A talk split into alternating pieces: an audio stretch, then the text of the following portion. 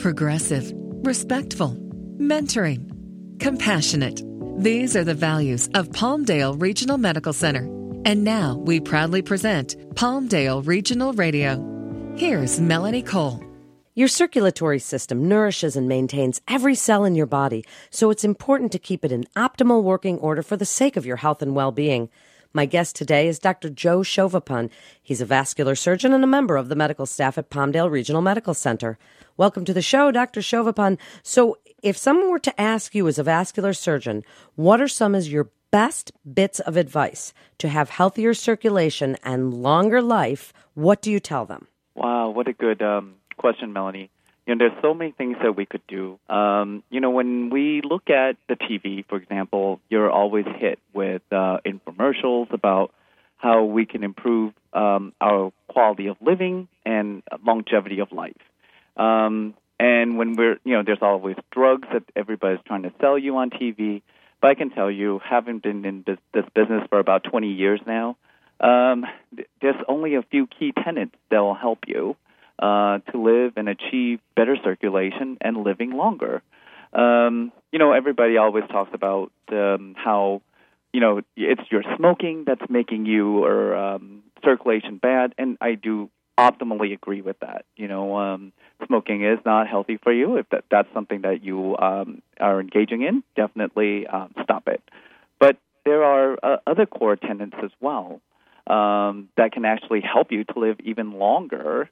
Um, and so it's a combination of different things, Melanie. Now, if, if I was to ask you, what do you think is a key tenet to living longer? You, as a layperson, what would you tell me?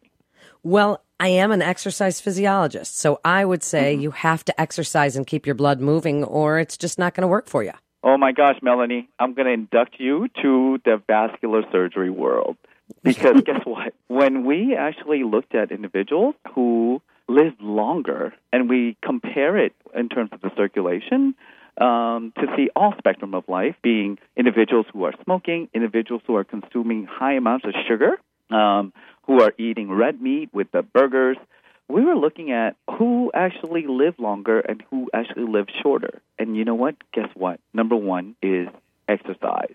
And I'm not even talking about going to the gym, working out three times a day. I'm talking about basic walking. Could you believe that individuals who actually are sedentary in lifestyle will live upward of seven years shorter than in individuals who walk? Just simple, basic walking. So you're right on it. You're right on it. So, how much do you recommend is enough? I know the American College of Sports Medicine recommends 150 minutes a week, but as a vascular surgeon, do you think we need to do it more? Do you think we need to be walking faster, further? Give us a little tenant on how much you want us to exercise. Great question. So, uh, I get this question all the time um, in my office. When people come to me with poor circulation, they don't walk at all. And I say, you know what? How much can you walk? And, you know, people typically give me a smart aleck answer, well, I don't, or one minute. I said, you know what? What a great start. You know, and typically they'll ask me, well, do I need to walk like two miles a day, 30 minutes? And I said, listen, you know what? That might just be a little bit too ambitious for you. If you don't walk at all, I'm going to encourage that you walk one minute a day. And then they look at me like kind of funny, like one minute, what's that going to do? And I say, you know, the next day, just increase it to two minutes. And by the end of the month, you will be doing 30 minutes a day. And guess what? If you can actually do that, number one, your circulation will be much better. Number two, you will live longer. Number three, you will actually, with more circulation as you walk, guess what? Dementia, Alzheimer's, all of those numbers goes down in individuals who actually have improved circulation and walk more and exercise because there's more oxygen delivered to the brain so that you remain sharper as you get older. Isn't that great? It's amazing and it's such important information and, and how well you lay it out because some people say, well, I just can't get up there, but you, nobody has the time. They have right. to make the time. And that's the edict that people need to know. It's got to be like brushing your teeth. exactly. Oh, you hit it right on. You know, whenever we want anything, you know, you have to make time for it. And if it's important enough for you, it, you can make that time. And you know, like you know, did you ever used to watch The Biggest Loser? The way they get to a lot of these people, uh, the trainers, is they ask them, well, you know, why can't you exercise? And they're they don't have a good answer. Like, oh, well, I can't, you know, I don't have a reason to do it for me. Well, then the trainer turns around and say, if you can't do it for yourself, how about your kids? Wouldn't you want to be around for them? Or how about the grandkids? And you know, sometimes that, you know, life sometimes is beyond us. It's also involving our loved ones as well. And you know, to see that grandkids um, go to college and graduate, how awesome would that be? And that is, it's a great, great bit of advice. Now, so Dr. Chauvapun, give us another one of your best tips. Okay. Second tip: you are your your food is your medicine. So if you're loading up uh, your body with bad stuff, definitely you're going to increase inflammation. You see, Melanie, the body has this tendency to go either undergo acute inflammation or chronic inflammation. Acute inflammation is actually good for you and good for the blood vessel. And what causes acute inflammation? A little bit of exercise causes a little bit of um, this acute inflammation. Chronic inflammation is bad for the blood vessel. It's very toxic. Things that causes it are processed food. So if you put wholesome food into your body, you will live longer, definitely. And that'll help your circulation. So, Dr. Chauvapun, when people ask you, what's considered the bad stuff? And we're learning more and more, as you mentioned, about inflammation and these inflammatory processes and C reactive protein and these sorts of things. But if people want to know what those foods are that they should steer clear of, give us a little rundown on what you consider the bad stuff. Yes, absolutely. So when I look at the good stuff and bad stuff in life, what I always ask my patients is, you know what? Did that naturally come from the ground? And you know that should answer all of your questions, right? If you want some sugar, guess what? You can eat sugar cane, and that's not too bad. But when you process it, and then it's like a processed sugar, it's probably not so good for you. Okay, so processed sugar, things that are processed, um, bleached, flours, pastas, that sort of thing. What about the brown versions of those things, like sweet potato versus white potato, or wheat pasta versus white pasta? Is there a difference there? Well, you know, obviously anything that's white in color is super bad for you, and brown without all the bleaching definitely much better. So, you know, um, you know, whole wheat uh, pasta definitely much better than the processed, um, super processed pasta. Uh, same with rice. You know, brown rice is much healthier than the white rice uh, alternative. So, foods are so important, and we hear a lot about trans fat and saturated fat and cholesterol as contributing to, you know, arterial atherosclerosis and clogging of our arteries. So, Dr. Chauvapun, what do you tell people when they ask you about their cholesterol levels and this risk for heart disease? Yeah, great, great question. So, when we look at, um, you know, level of cholesterol, obviously within the medical world, we kind of keep a really close tab on um, the cholesterol level in which um, individuals are processing within their body. Believe it or not, uh, Melanie, when you're looking at um, cholesterol uh, intake and how the body processes cholesterol itself, a lot of it is uh, not only genetic, genetically driven um, in terms of how much you make uh, of the uh, of the cholesterol byproduct, but also how much you break down as well uh, within the body. So, you know, it's important that your healthcare professional uh, help you regulate those uh, values. But, you know, in terms of your fat intake, you know, um, I'm all about moderations in life.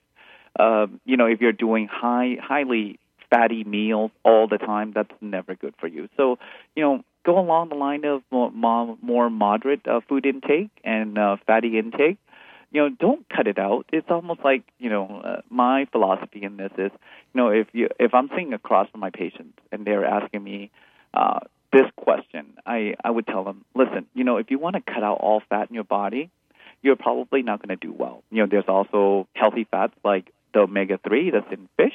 There's also healthy fat that's in avocado. Those are great for you. So don't demonize all fat. Now, some fat is actually not bad for you. Like if you have a bacon a day, is that going to kill you? Absolutely not. And you know, if I tell you, don't think of a pink elephant, what do you do? The first thing that pops in your mind is a pink elephant, right? So if I tell you don't eat, automatically your brain is going to think about it and it's going to induce that craving. So if you go along the line of moderate food intake and living life in moderation, you'll be just fine. So then give us your last tip because these are such great bits of information and your last tip for having healthier circulation and maybe a longer life. Yeah. So, um, are you a coffee drinker? I do like coffee. Okay. So, you know, I'm a big coffee drinker, so I look for data that's out there that you know reaffirm my belief, right? But July 10th, there was a big study that came out from USC looking at individuals who drink coffee. Now, the study stipulates that if you drink about four cups of coffee a day, this is probably one of the largest um, coffee data there is. You will live longer than your counterpart. Now, interestingly, it doesn't matter if this is caffeinated or, or decaffeinated coffee. So uh, either version will give you this long, uh, longer lifespan. Wow. So coffee is a now how much? I mean, is there a, a, too much? Is one cup a day a good way to do it? Um, actually, one cup might be too little, Melanie. You might want to do actually uh, the study look at four people who are drinking upward of four cups of coffee a day, and they're actually doing much better than their counterpart.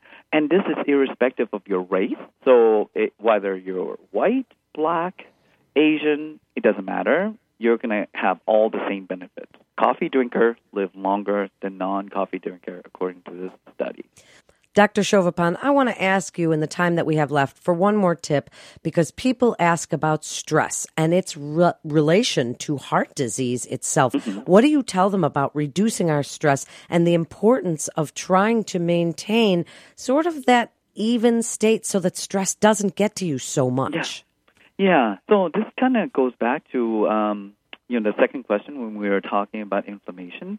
So I think you know acute stress is great right? Um, you know, when you're exercising, that's acute stress. That's actually pretty good for the body. Chronic stress, however, is so bad for the body.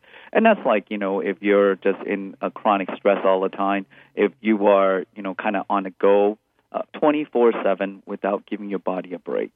You know, reducing that stress, meditation helps. Getting enough sleep at night, that also helps. Uh, those are the good things and good tenants to actually in, um, allowing you to live longer and a more productive life.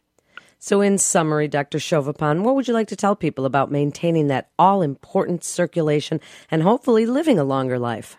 Yeah, so number one, um, your food is your medicine, so pick good food and you're going to live much longer. Number two, movement is medicine, so try to get about 30 minutes of uh, walking a day or um, movement with exercise. Resistance move um, exercise program are great for you. And thirdly, get some coffee. Go to Starbucks, get a couple of cups. It'll help you live longer. And why should they come to Palmdale Regional Medical Center for their care? Because it's just the best place in the world, and because I work there. So uh, we look forward to seeing you. Thank you so much, Dr. Chauvapun. You're really a great guest to have on. You're listening to Palmdale Regional Radio with Palmdale Regional Medical Center. For more information, please visit palmdaleregional.com. That's palmdaleregional.com. Physicians are independent practitioners who are not employees or agents of Palmdale Regional Medical Center. The hospital shall not be liable for actions or treatments provided by physicians. This is Melanie Cole. Thanks so much for listening.